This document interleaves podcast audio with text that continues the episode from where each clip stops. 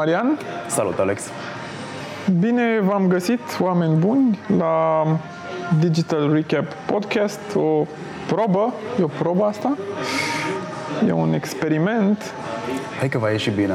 Un experiment audio pentru cei care știu despre ce e vorba. Asta e varianta audio a newsletterului Digital Recap.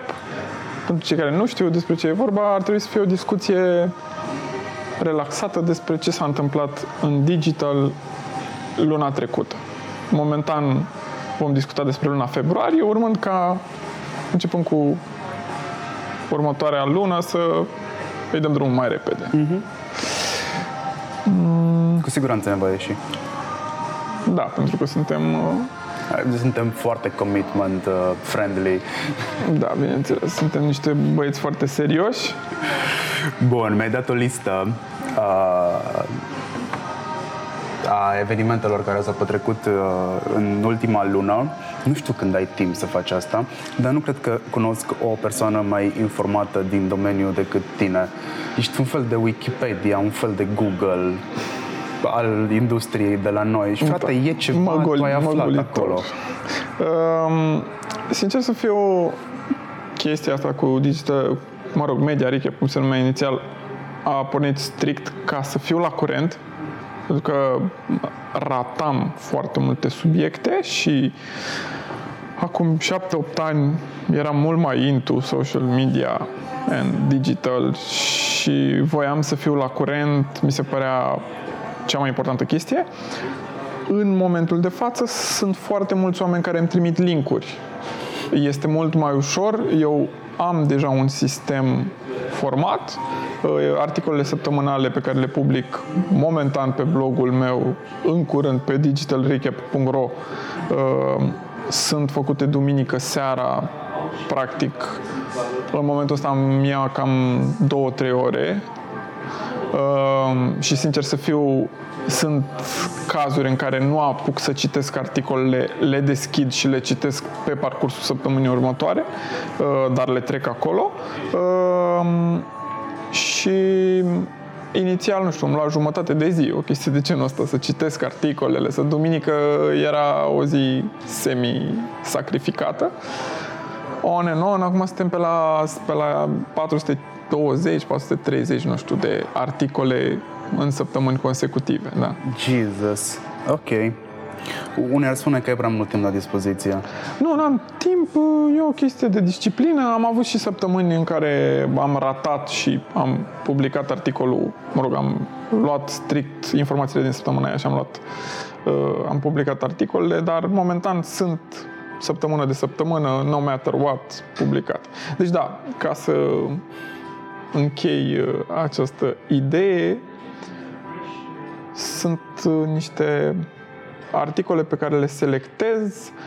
Ce îmi place mie foarte mult este că, făcând chestia asta de atât de mulți ani, rețin tot felul de informații și am o privire de ansamblu destul de bună. Din păcate, înaintând în vârstă, încep să mai uit chestii, dar... Cât de mult te ajută în business informațiile pe care le colectezi?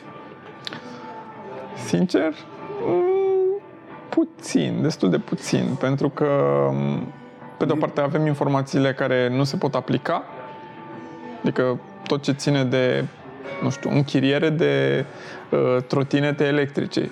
Știam de chestia asta că o să fie big și că e big. Era big acum un an, jumate, doi, în afară. La momentul ăla, ok, poate că aș fi putut să încep și eu un business în zona asta, dar cam atât. De aplicat clienților, de exemplu, astăzi sau ieri s-a lansat, a lansat Instagram. Treaba aia cu uh, carturile, cu shop-ul, practic. Asta partea de... Asta o discuție veche. Checkout. Da, dar ok, știu chestia asta, ajunge foarte repede la mine informația, dar nu e available în România, deci nu mă ajută. În România încă nu este available this song. Da, uh, sunt o grămadă de chestii pe care le așteptăm. Pe de altă parte, mă ajută să în sales, să zicem. Mm, la, mai... Îți știi cum să-ți formezi discursul. Da, mai bagi niște chestii. Sunt foarte convins că iei și decizii de business bazându-te pe informațiile pe care le iei, doar că le iei din jur, doar că nu conștientizezi. Adică știi că te-ai, buca, te-ai putea băga la o campanie sau nu, în funcție de informațiile pe care le ai. Știi cine are interese unde, în funcție de informațiile pe care le ai. Pe mine m-a ajutat foarte mult chestia asta și îmi plăcea să... Tu ești o persoană foarte friendly cu toată lumea din agenție, dar asta înseamnă că îți vin foarte multe informații. Da, pe de altă parte, bă, unele chestii trebuie să rămână off the record. Evident. Și rămân off the record. Uh, și atunci uh, mă folosesc cât pot, mereu mă raportez la chestia asta, ce e public, ce poate fi... Uh, încerc să nu mă folosesc de informații pe care le am, le-am primit, nu știu, în diverse contexte și să, pe urmă, să uh, mă obțin avantaje din chestia asta. Uh, Dar probabil că inconștient oricum fac chestia asta. Adică oricum am avantaje de pe urma unor informații. Pentru că, evident, pe lângă chestiile pe care mi le trimit oamenii uh, în, în privat, link-uri, mai primesc și diverse informații care nu se publică. De când, de când vorbim uh, în mod regulat pe Facebook sau, mă rog, S M S-uri, telefoane, mă simt un om mult mai informat, știi? În... Mi-a luat cam doi ani de zile să găsesc o persoană care să mă introducă cât de cât în lumea asta din București, deși eu știam destul de bine, dar mi-am dat seama că există un layer în care nu n-am avut acces, dar asta doar după ce am început să discut cu tine.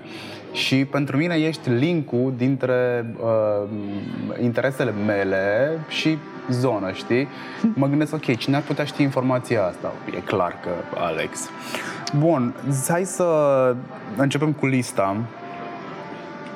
Uh, unul la tine pe listă e mai multe companii, printre care Nestlé, Purina, Disney și McDonald's și-au scos reclamele de pe YouTube după scandalul cu clipurile cu minori, chiar dacă s-au șters deja patru sute de conturi cu probleme. This is... Nici nu știu cum să o cataloghez pe asta. E un fel de... Hai să încercăm marea cu degetul. E un pahar de apă în mare. Nu, no, de fapt, mă rog, realist vorbind, nu e decât o, o oportunitate a brandurilor mari să mai negocieze niște discounturi. Asta e de fapt. Pentru cei care nu știu povestea, recent au apărut niște articole, mă rog, în luna februarie, despre anumite clipuri de pe YouTube care erau share-uite de pedofili și de oameni cu interese în zona aia. Uh, erau tot felul de comentarii scârboase și uh, link-uri la alte clipuri um, cu tot felul de acțiuni astea de pedofilie. Uh, chiar și la, la niște clipuri absolut banale, în care apăreau copii făcând sport sau chestii absolut normale. Uh, a, s-a format un mare scandal online uh, și s-au sesizat diversi endorseri, influenceri, uh, lideri de opinie care au zis, da, nu se poate așa ceva, YouTube fă ceva. Uh, YouTube a șters niște conturi care teoretic erau uh, cu probleme și rând pe rând câteva branduri mari au zis, ok, noi nu mai băgăm reclame pe YouTube până nu se rezolvă această problemă. Dar nu e prima oară când se întâmplă chestia asta, adică din când în când brandurile mari se folosesc de aceste hook-uri pentru a negocia mai bine, pentru că m- Nu e, n-a fost niciun caz în care un brand să iasă de pe Facebook sau de pe YouTube și gata, să fie dus. Nu, s-au întors după o săptămână, după două, după o lună. Dar există, există scandaluri și în România vis-a-vis de conținut, mă rog, scandaluri. Sunt discuții pe marginea conturilor și uh, conținutului pentru copii. Ba că este conținut lipsit de conținut, ba că copiii vor prosti uitându-se la tipul ăla de conținut, ba că advertiserii nu știu exact în ce bagă bani. Chiar Marian Ionescu iscase o discuție acum, cred că chiar acum o lună, pe pagina de Facebook, fix pe subiectul ăsta. Eu cred că e tratat superficială toată povestea asta.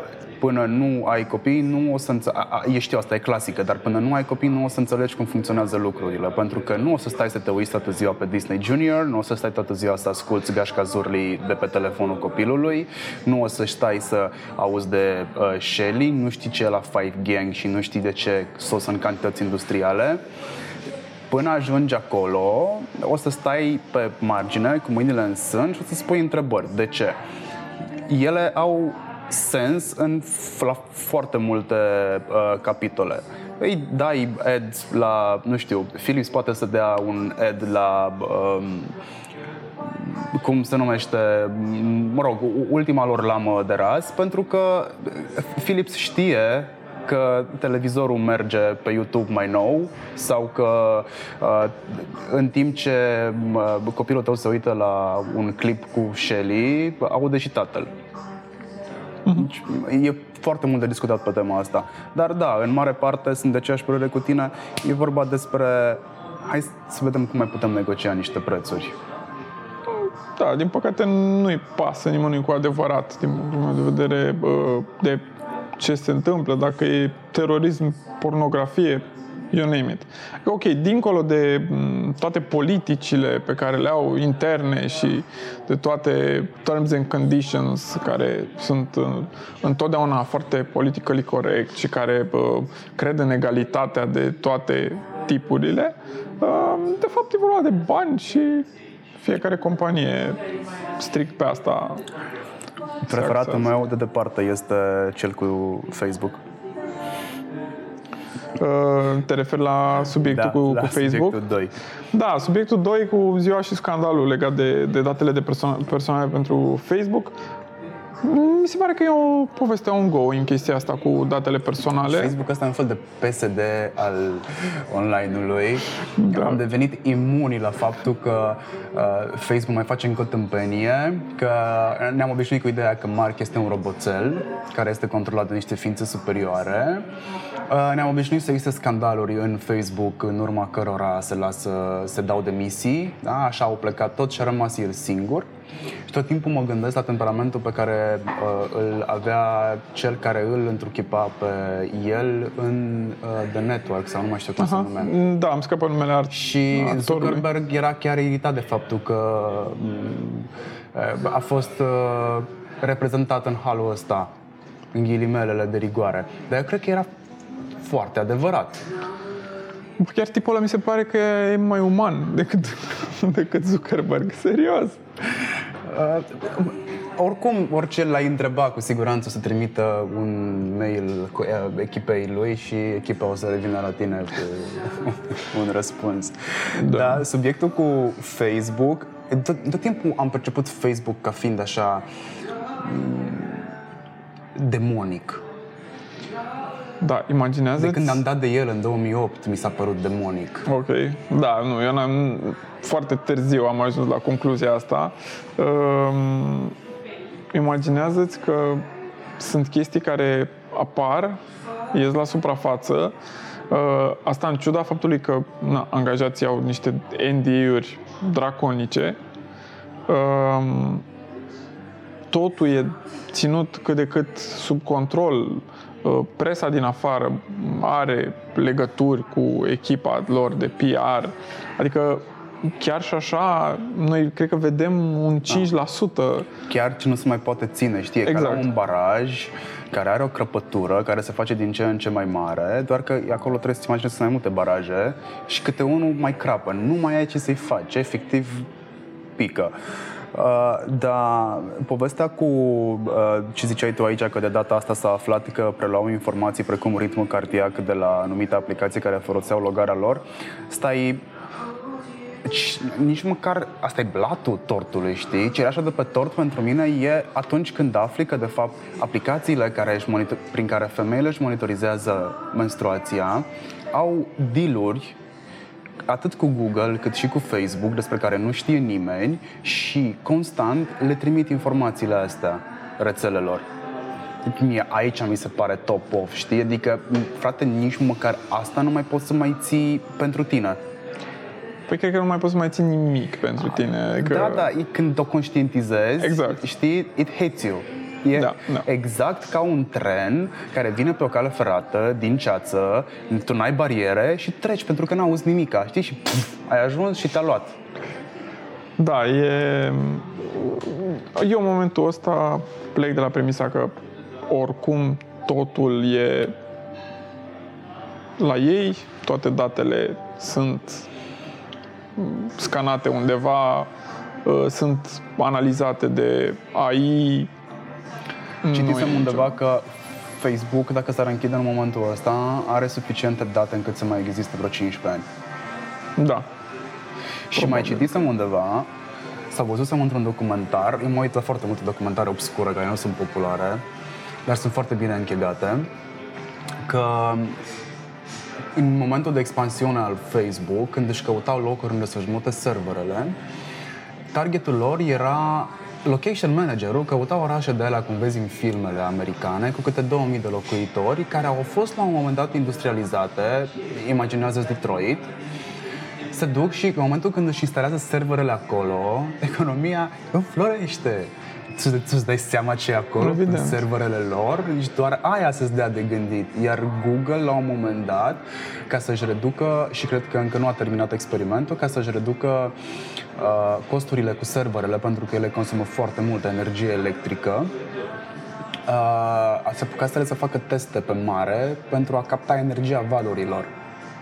Să wow. le țină pe mare. Deci imaginează-ți ferme de servere pe mare, îngrădite, care se... care plutesc și se hrănesc literalmente din energia valurilor. Wow, tare, nu, nu știam chestia asta. Deci cam la nivelul ăsta vorbim despre industrie și despre... La asta ne rezumăm, mă rog, dacă vrei să o reduci la minim, la asta te rezum. A, deci vrei să te gândești mai serios dacă ai să nu încredere? Păi imaginează ce se întâmplă cu serverele lor. A, nu mai am încredere. Și oricum n-ai cum să ai încredere și situația este foarte simplă. Tu ești, tu deții Facebook. Cred că te-ar mânca foarte mult mâinile să afli cam tot ce poate să facă rețeaua ta. Lucru care s-a întâmplat de altfel și cu Cambridge. Acum ai, sunt niște discuții cum că cineva de la Facebook ar fi discutat cu cineva de la Cambridge Analytica, Analytica sau Analytics? Analytica. Despre ceea ce făceau ăia cu rețeaua lor. Când am auzit prima dată despre povestea asta, am zis, frate, eu dacă aș fi fost în intern, În, în, în interiorul Facebook și aș fi fost în headquarter, în top management, nu m-aș fi obținut. Vine cineva la mine și îmi spune, bă, fii atent ce cred că aș putea să fac cu uh, produsul tău. Și tu cumva ești conștient că poți să faci asta, dar n-ai avut ocazia sau n-ai avut curaj să o faci. Cineva îți găsește o portiță să poată să o facă, te faci și tu că nu vezi.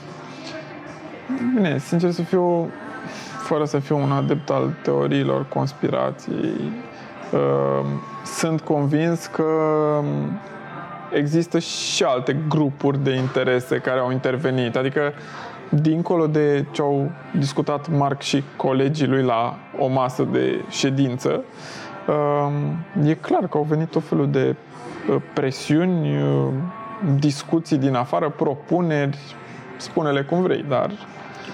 Eu îți spun, mie mi-e... Hai să zicem că sunt puțin mai cinic decât media. Mi-e foarte simplu să mă pun în papucii unui om care are putere sau unui om care nu are și să încerc să-mi dau seama cum aș reacționa dacă dăm pe mână Facebook și o să ți-l desfac în bucățele să văd cum funcționează și după aceea o să chem niște oameni să-l pună la loc.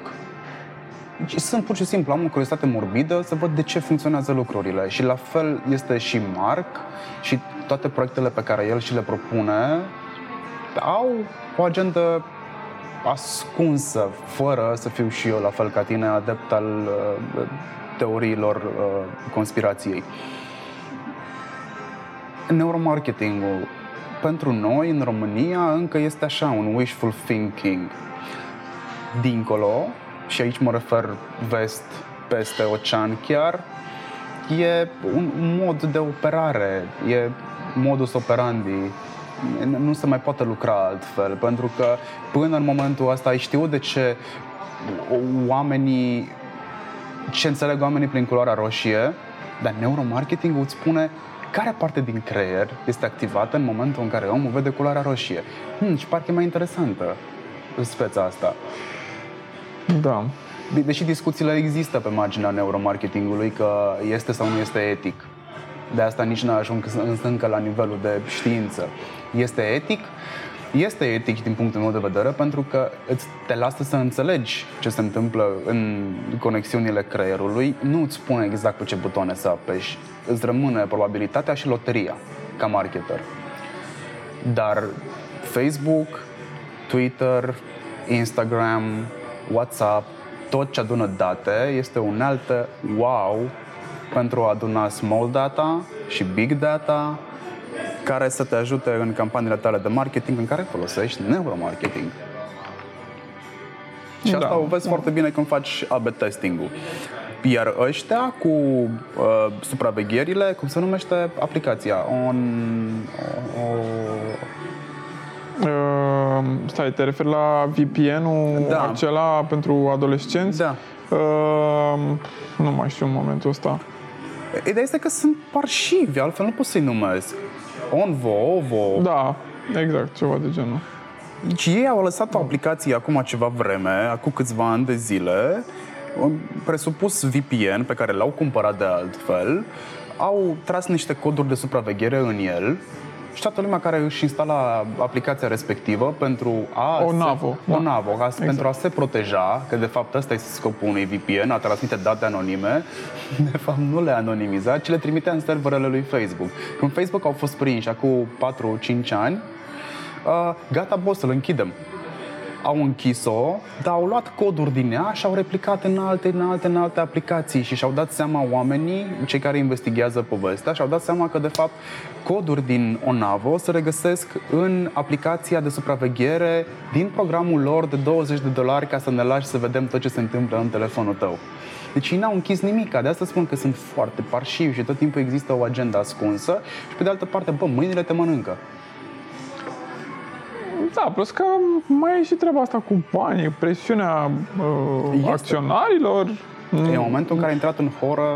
Mi se pare că ritmul în care se merge a devenit unul crazy. Așteptările acționarilor pe startup-uri sunt, și nu numai, mă rog, pe companiile de tech sunt mari, nerealiste. Adică se vor creșteri de-astea two digits de la lună la lună, de la an la an. Gândește-te că noi, care nu dispunem de banii ăștia, mi se par sume ridicole deja. Un milion de euro, două milioane de euro, unicorn, seriously? Adică și deja sunt bani de semințe ăștia. Noi n-am pus mâna pe ei, nu îi folosim, dar nouă ni se par bani de semințe pentru că atât de mult se vehiculează sumele astea încât s-au devalorizat. Să devalorizezi un milion de euro la nivelul unui leu, mi se pare... Da, în condițiile în care nu s-a schimbat în ultimii... Chestia asta, avansul ăsta mi se pare că a crescut în ultimii cinci ani, dar produsele nu s-au îmbunătățit atât de mult în ultimii cinci ani. Adică, ok, sunt îmbunătățiri, s-au schimbat lucrurile în modul în care consumăm informația. A apărut noțiunea asta de snackable content. Dar, pe de altă parte, Facebook a apărut acum cincisprezece ani sau când. Cam așa. Da, parcă ori cincisprezece ani au împlinit curând. Deci, Instagram, iarăși, are cel puțin zece ani. Nu au mai apărut platforme sau produse. Și ce am observat astăzi?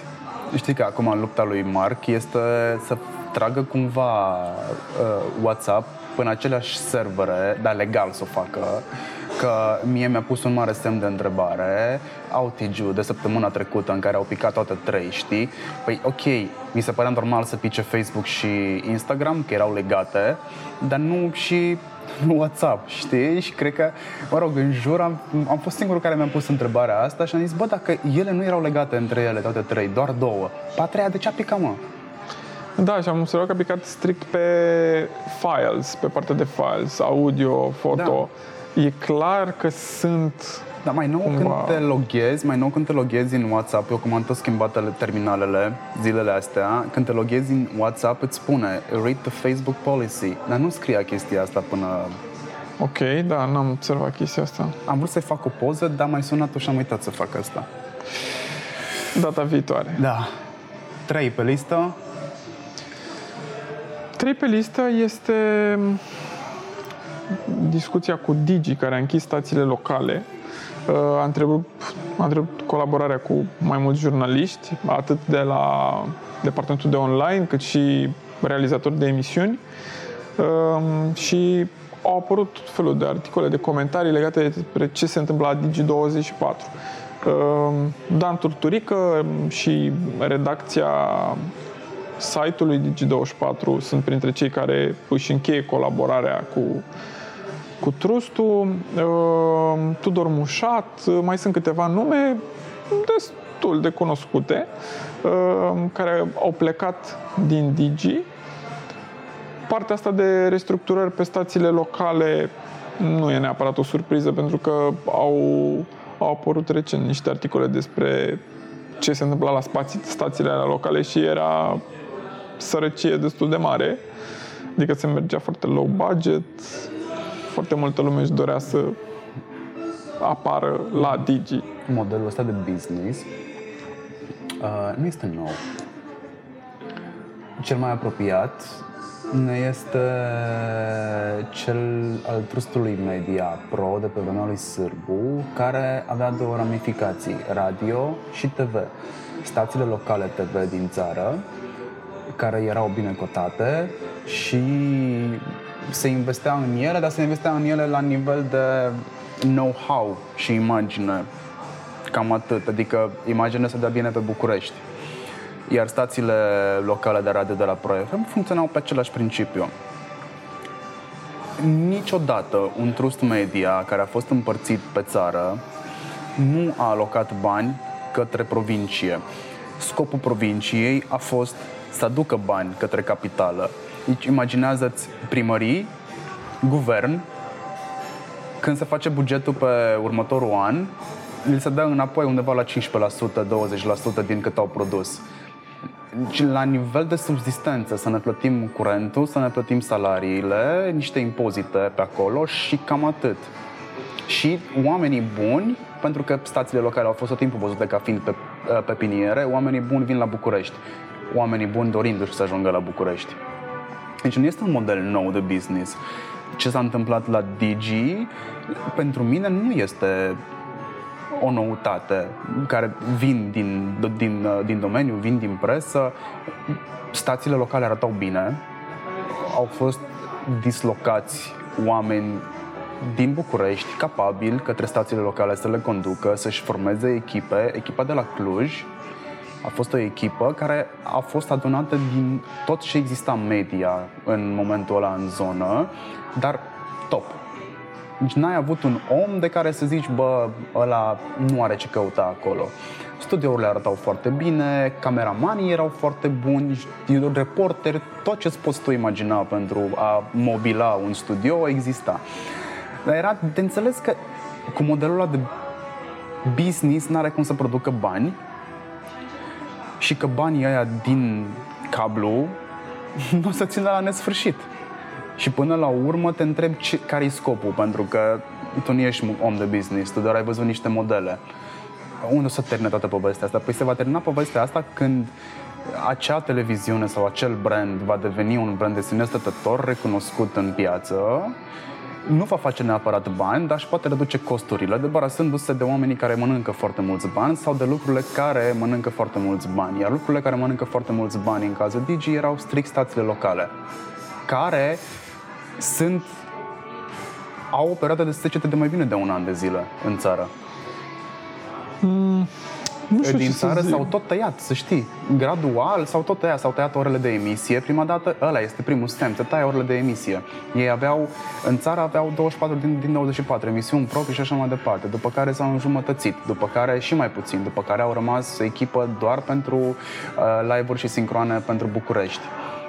Atât. Ok, deci era cumva pasul da. logic. Uh, sincer să fiu, nu știam toate chestiile astea. Nu avem perspectiva asta de provincie, pentru că tot ce citisem eu era un articol, al, un mini-interviu al lui Septimiu Sărățeanu în pagina de media, în care zicea că de la sfârșitul anului trecut a început cu noua strategie. Acum, nu știu dacă oamenii din Digi sau R D S, cum vrei să-i spui, au gândit-o așa din prima. Părerea mea e că lucrurile au fost făcute mult mai puțin strategic și mai mult la nimereală. Adică, ok, dăm drumul, creștem, vedem ne dezvoltăm, ce vedem ce se întâmplă. Nu știu dacă au gândit-o până în punctul în care, ok, la un moment dat ne vom debarasa de stațiile astea, dar e clar că într-o zonă, nu aveau ce în... să... România nu, nu sunt Statele Unite ale Americii, unde poți să produci conținut și într-un orășel mic și să ai o stație locală care să producă. N-ai, n-ai cum, că stațiile locale în state sunt afiliate stațiilor mari și produc pentru, pentru ele. În România ai, cred că numeri pe degetele de la o mână zonele din care ai putea să produci uh, conținut multimedia capabil să mențină o stație locală douăzeci și patru de ore, around the clock.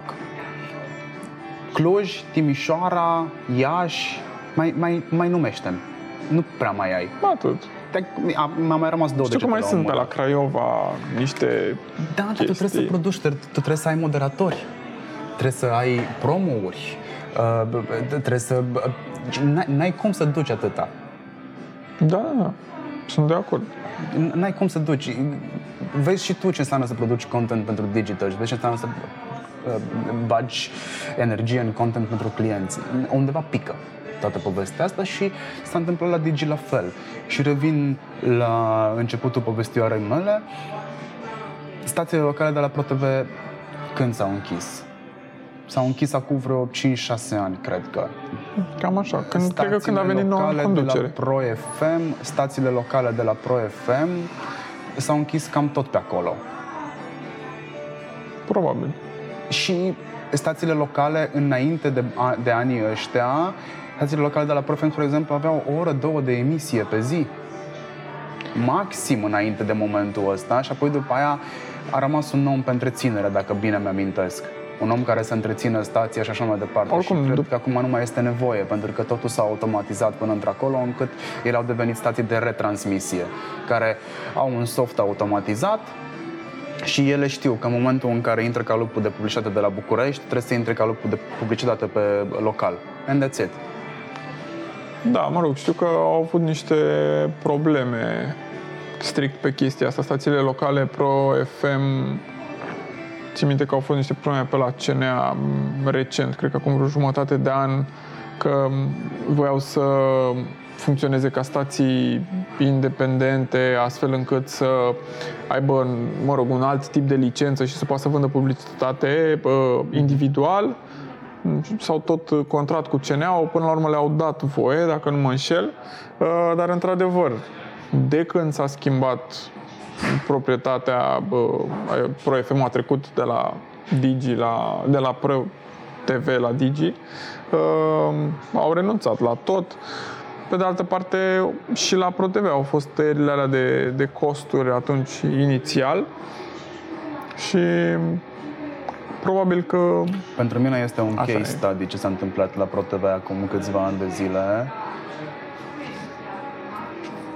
A venit băiatul ăla și a zis, bă, de mâine se întâmplă asta, asta și asta, fără nicio explicație. Toată lumea și-a dat explicații, nu a primit explicații. Pff, mind-blowing.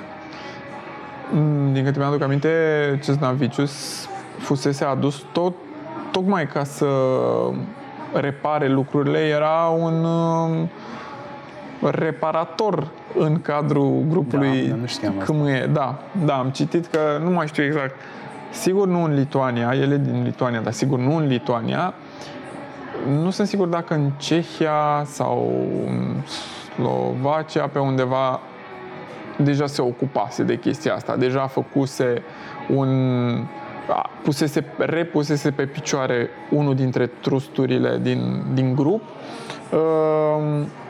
Era, am citit la vremea respectivă un portret al noului boss de la, noului C E O de la Pro T V. Acționat de la distanță.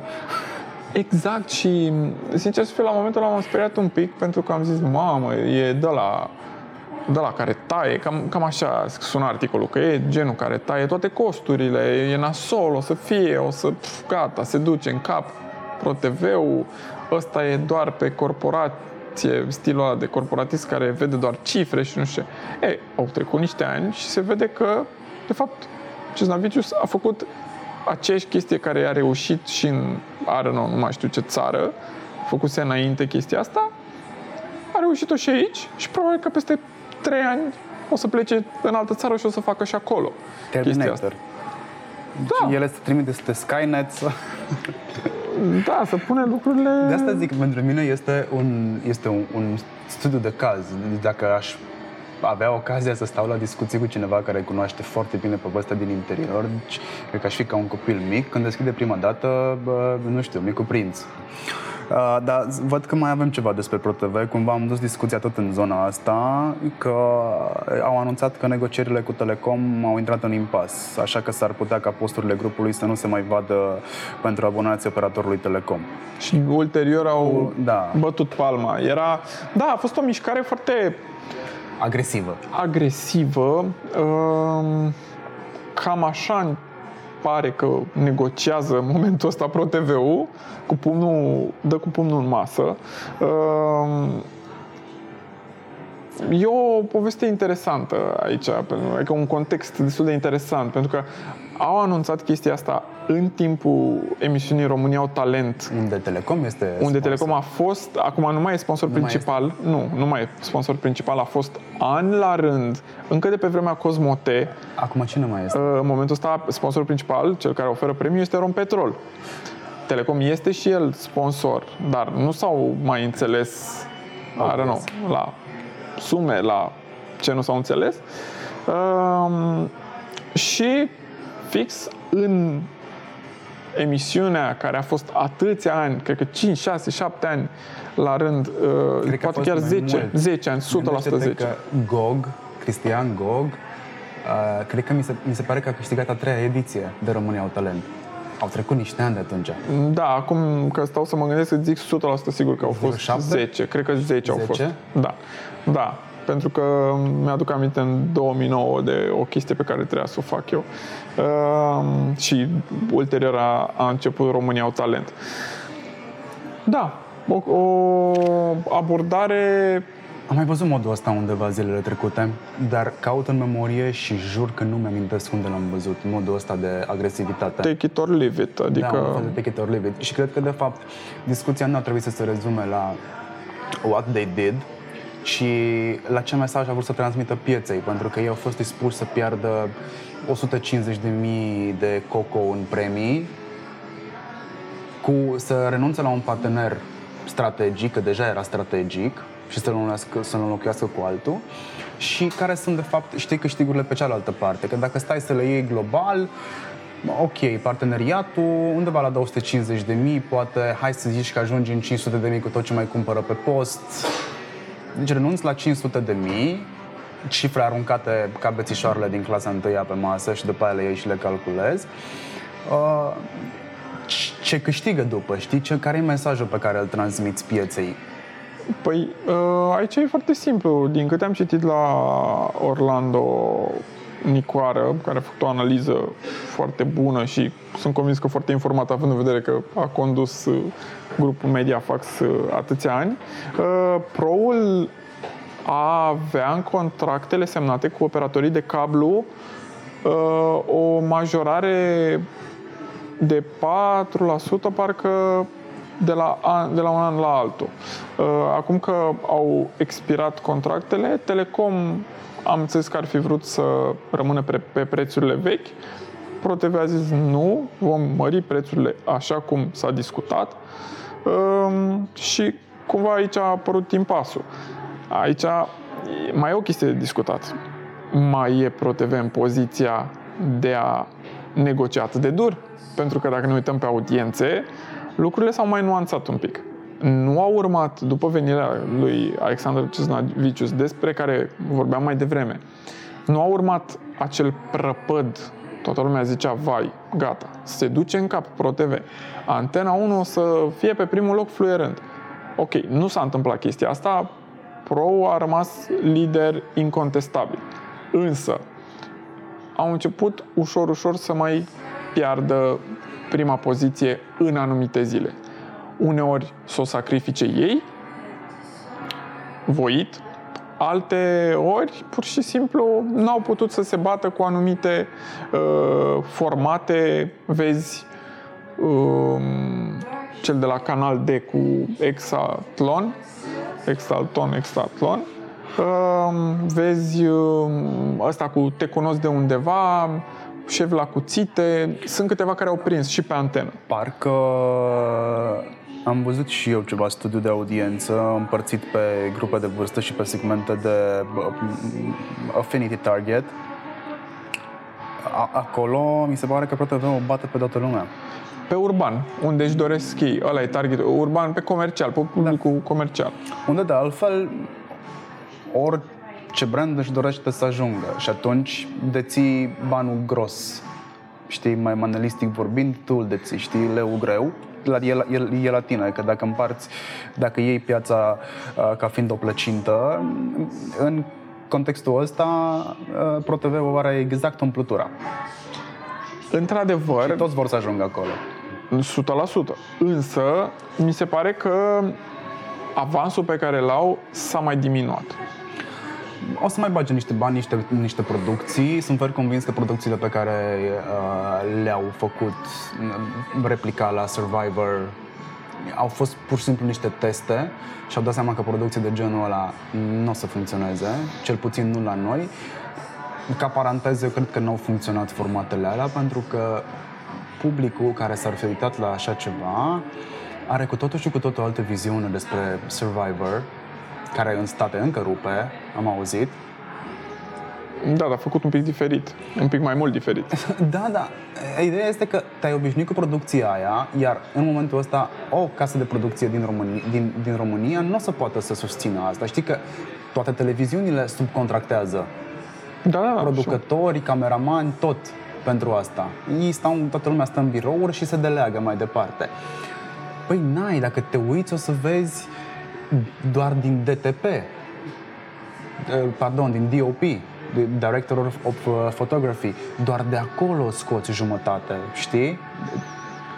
Și acolo D O P-ul te costă de te rupe, este de cele mai multe ori cel mai scump la bugetare D O P-ul. Trebuie să ai un om care să știe cum să spună culorile, ce să-ți facă pe acolo. Te uită-te la Peaky Blinders, l-ai văzut? Da, urmăresc. Ăla este top of D O P. Da, și mie îmi place foarte mult și mi se pare că e... Și eu văzând, tu văzând, erai în public acolo, știi? Am așteptat tot să vedem ce se întâmplă și după prima... Ok, nu, ceva lipsește.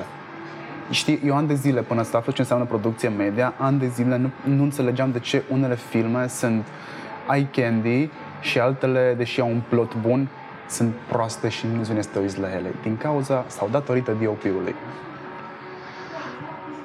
Da, acum... Și bă... modul de desfășurare al acțiunii, că oricât de mult stai tu și te uita la acțiune sau te uita la producția respectivă sau cam oricât de mulți consilieri ai avea, în prima ediție s-ar putea să nu-ți iasă. Vezi Virgin Radio, care crește de vreo jumătate de an, cred că un an imediat. Mă rog, are un an de fapt. Virgin Radio, cred că are un an și un ceva. An. Cred e... că l-am băgat în recap-ul de anul trecut. E tot pe un creștere, e da. tot pe creștere, pentru că acolo se lucrează constant. Se lucrează constant acolo, cu consultanță, cu de toate. De acolo se iese din emisiune și se intră la reascultare. Așa faci performanță. Da, îmi place, se mișcă bine. Și la a început să-mi placă matinalul. Băieții în sfârșit au început să aibă chimie profesională. Mie mi se pare că se mișcau bine. S-au stabilit rolurile. Știi ce face Bogdan, știi ce face Șurubel, știi ce face toată lumea acolo acum, știi, știi cum să te raportezi uh-huh. la fiecare. Mi-a plăcut îmi place foarte mult matinalul de la Digi. N-am ascultat. Care este literalmente despre nimic. Dar este un nimic care tinde către Seinfeld, așa, știi? Bă, deci hai să discutăm chestii la matinal. Discutăm și politică, discutăm și chestii sociale, discutăm și despre ultima plăcintă făcută la nu știu cine sau acea mece care trebuie să faci pe acasă. Cel mai prost, am ascultat ieri uh, Gherila. Și băi, nu, deci îmi trebuie detox după douăzeci de minute de Gherila. N-am mai ascultat Gherila de foarte mult timp. În schimb, îmi place ce face Exarhul la Rock F M. Da, la el se vede în audiențe. Mi se pare mind-blowing să văd că un om poate ridica un radio în audiență. Nu sunt fanul lui, nici eu. Nu ascult. Sunt foarte multe chestii care îmi displac. Fac foarte mult legătura cu cel, cu Exarhul de la Pro. Nu prea pot să-i separ. Evident. Și acolo rămân, știi? Sunt foarte subiectiv sau, cum se zice la nou, biased. Și mai avem una. Jeff Bezos susține că National Enquirer a încercat să-l șantajeze și sugerează că totul are legătură cu Donald Trump. Asta, dacă vrei să o reduci la minim, din punctul meu de vedere, e... Cine... Și știi exact ca la copii, dacă recunoști, jumătate din vină îți e iertată. Deși aici omul nu are nicio vină, pentru că discuțiile au fost private și contextul pe care el l-a prins în momentul ăsta, cine l-a consiliat, l-a consiliat foarte bine, pentru că în momentul ăsta contextul pe care el l-a prins, privacy, peste tot se vorbește despre privacy, l-a exploatat. Și acum el este uh, din libidinosul ăla, oh, the hero, știi? Da, cumva a reușit să întoarcă în favoarea lui un subiect, a ieșit, dar întrebarea mea e câți au curaj să facă chestia asta, pentru că mi se pare că trebuie să ai super mult curaj, mai ales că venim pe un, pe un background de o situație în care oamenii nu îi apreciază pe ăștia, pe cheateri, pe... Parcă mi se pare că mai mult ca oricând. Te-ai văzut că nimeni nu povestește despre... despre uh... procesul nu se judecă pe fond, se judecă pe procedură, știi, de fapt. Cam așa este. Știi? Nimănui nu-i mai pasă de ceea ce se întâmplă în back-end. Oricum, divorțul s-a anunțat cu mult înainte, nu n-a povestit nimeni despre faptul că fata aia sau faptul că el făcea sexting ar sta la baza divorțului. Lucrurile au luat o turnură politică și economică, pentru că economică, câți bani revin nevestei și și dacă primește unu la sută sau nu mai știu cât, este cea mai bogată, whatever, sau cum am citit un articol foarte interesant despre cum totul îi se datorează ei. Mm-hmm. Fair enough. Ok. În spatele oricului bărbat. She was supportive, știi? L-a încurajat, dă-ți demisia, fă-ți chestia asta. După aia s-a angajat și ea la firmă, whatever. Așa funcționează lucrurile la începutul unui business care pornește din familie. Dar n-a vorbit nimeni despre detaliile astea. Asta este de apreciat la cei care i-au făcut consultanță, pentru că au știut să-l instruiască în așa fel încât să deturneze toată atenția de la cheating, de la a, discursul moral, către discursul empiric. Bă, s-a întâmplat asta. Ce o să facem de aici încolo? Avem și implicație politică, avem și investigatori, avem și presă. Pf, mamă, deci ăsta este un domino care pică de sus până jos. Și cine a dărâmat prima piesă? Jeff. Da, a fost o mișcare foarte, foarte bună și cumva am mai reușit să arunce o, o săgeată și către Trump, da, cu chestia asta. Trump care îl toacă non-stop pe Twitter, mă, nu numai pe el, dar... Îl toacă pe toți. Eu... Da. Ce se întâmplă oare dacă iei lui Trump Twitter-ul din mână? Se mai simte președinte? E ca becali cu televizorul, știi? Most probably. Da. Da. Dar este, eu uh, acord prezumția de nevinovăție, dar uh, știm că grupurile media partizane lui Trump nu sunt la prima abatere de genul ăsta. Știm că șantajul a existat inclusiv în România. Dacă nu știți povestea, Google după dosarul Gazeta. N-are nicio treabă cu Gazeta Sporturilor. Dar o să vedeți acolo că e același, a, a, același mod de operare. Faci investigația sau primești pontul, scrii un articol, faci un material și păi după aia te duci la ăla și-l abordezi. Știi? Aș putea să fac asta dacă tu nu faci asta. It's that simple. Ideea este că tipul nu e șantajabil și nu o să mai încerce nimeni să facă asta. Ori scrii articolul, ori o lași moartă. Și s-ar putea să te gândești de două ori înainte dacă scrii sau nu articolul. Pentru că s-ar putea să ai tu cele trei surse, dar o să-ți pui la îndoială atât de mult. Deci trebuie să fii, nu știu ce echivalent am avea în, în, în România pentru un curaj atât de mare încât să scrii ceva N-am după ce loc. Băiatul a ieșit și a zis: da mă, uite așa sunt eu fără chiloți. I-am trimis fetei ăleia, voi ați hăcuit telefonul, investigatorul meu asta zice, eu îmi cred investigatorul, voi sunteți cu Trump, deci e clar că a venit prin Trump și așa mai departe. Și uite ce frumos a iscată o teorie a conspirației, chiar dacă nu are dovezi, după cum funcționează creierul. Știi care e partea mișto la dezmințiri? De ce nu funcționează dezmințirile?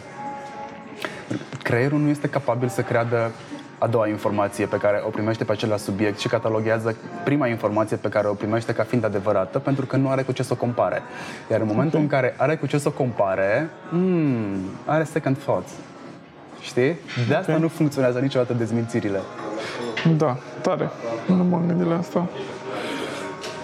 Bun, cred că restul materialelor ar trebui să-i lăsăm să le pescuiască din newsletter. Da, și mie mi se pare că e o idee bună. Dacă nu sunteți deja abonați, abonați-vă pe digital recap punct ro. O să primiți în fiecare lună informațiile și probabil că în câteva săptămâni o să aflați de pe net și de următoarea ediție a acestui podcast. Doar dacă ne trimiteți laude și foarte multe like-uri și... Da, se funcționează pe laude, aia e clar. Da, și tag-uri pe Instagram. Cred că ne-am încadrat bine, cincizeci și două de minute. Excepțional. Bine, v-am salutat, ne auzim data viitoare. Care o fie, că asta e partea frumoasă. În curând. În curând. Pa. La revedere.